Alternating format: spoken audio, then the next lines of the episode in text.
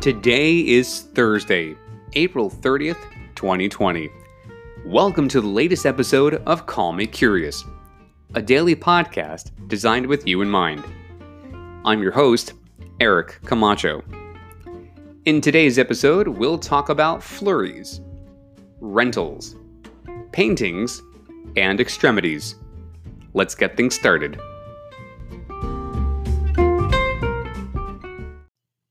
Number 1. True or false? No two snowflakes are exactly the same. It's true. In 1988, a scientist named Nancy Knight was working for the National Center for Atmosphere Research in Boulder, Colorado. She collected snow crystals from a storm in Wisconsin by holding a mirror outside an airplane. Once under a microscope, she successfully found two identical snowflakes. Her husband, Charles, was also a researcher at the time.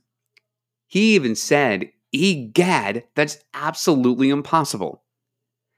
You still might doubt it, but it's true. As famed astrophysicist Neil deGrasse Tyson once said, the good thing about science is that it's true whether or not you believe in it. Right, you are, Neil. Number two.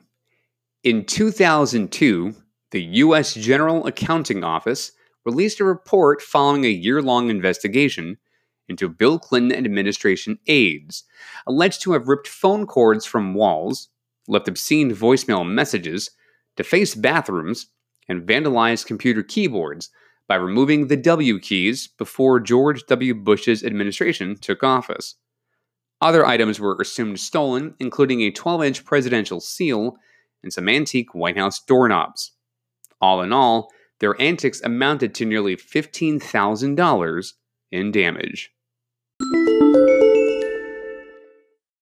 Number 3. Believe it or not, there was a time in human history when people would leave their homes and go visit a local business where movies and games were available for rent. You could walk up to the counter with your selections, scan a membership card, pay your rental fees, and return home.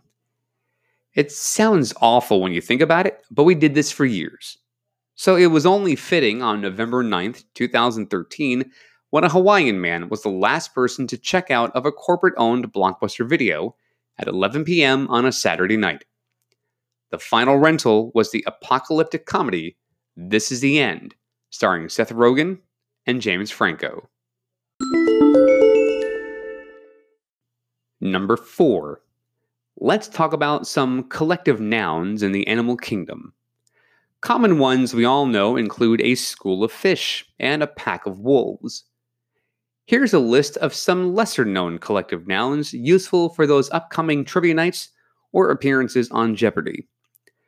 A grumble of pugs, a cackle of hyenas, a shrewdness of apes, a raft of otters, a scurry of squirrels, a wake of vultures, a walk of snails, a parliament of owls, an ambush of tigers, a memory of elephants, a skulk of foxes, a scold of jays, a hover of trout, a bale of turtles, a charm of hummingbirds, a business of ferrets, a stubbornness of rhinoceroses, an unkindness of ravens, a kaleidoscope of butterflies, and lastly, a flamboyance of flamingos. Number 5. This next one makes me smile.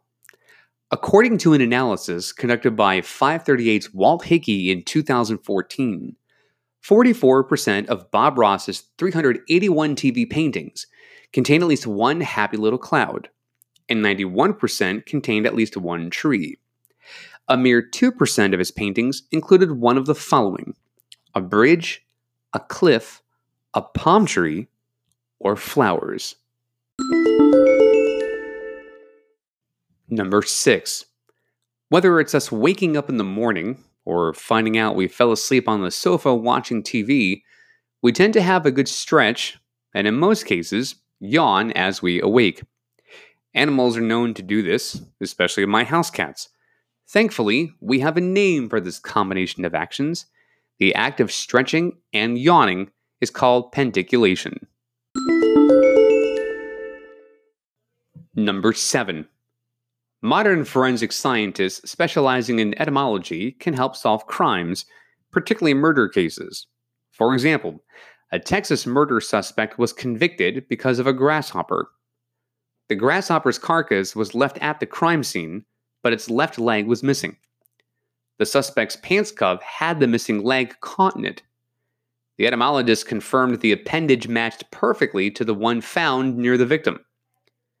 In another case, an Ohio man was convicted of murdering his family members in California after denying he had left the state at all. A rental car driven by the suspect was studied, and insects were found in the vehicle's front end. Upon examination, these insects were exclusive to regions of the country far west of Ohio, including California, and they were nocturnal, proving the suspect drove only at night. He was found guilty on all charges. Number 8. The Simpsons has been broadcasting episodes since 1989, over 30 seasons and 681 episodes to date. There have been hundreds and hundreds of characters on the show, but there are only two which have a different physical trait than all the others.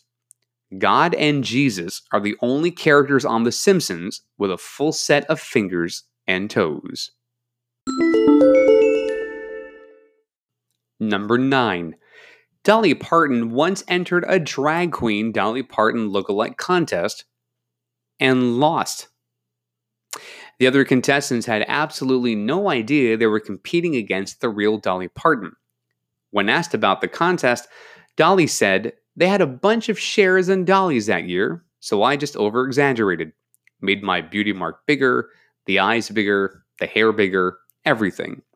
All these beautiful drag queens had worked for weeks and months getting their clothes. So I just got on the line and I just walked across. And they just thought I was some little short gay guy but I got the least applause. Number 10. During the Coolidge presidency, the first family had a pet raccoon named Rebecca, who liked to play in the White House bathtub with a cake of soap. Rebecca was given to the family in 1926 by a supporter in the great state of Mississippi, who thought she would be the family's Thanksgiving dinner family ended up falling in love with Rebecca, so she became the family's pet. President Coolidge gave her a Christmas gift later that same year an embroidered collar with White House raccoon on it, a moniker given to her by the press. Rebecca went on to live with other raccoons at the Rock Creek Zoo when the Coolidge family left the White House in 1929.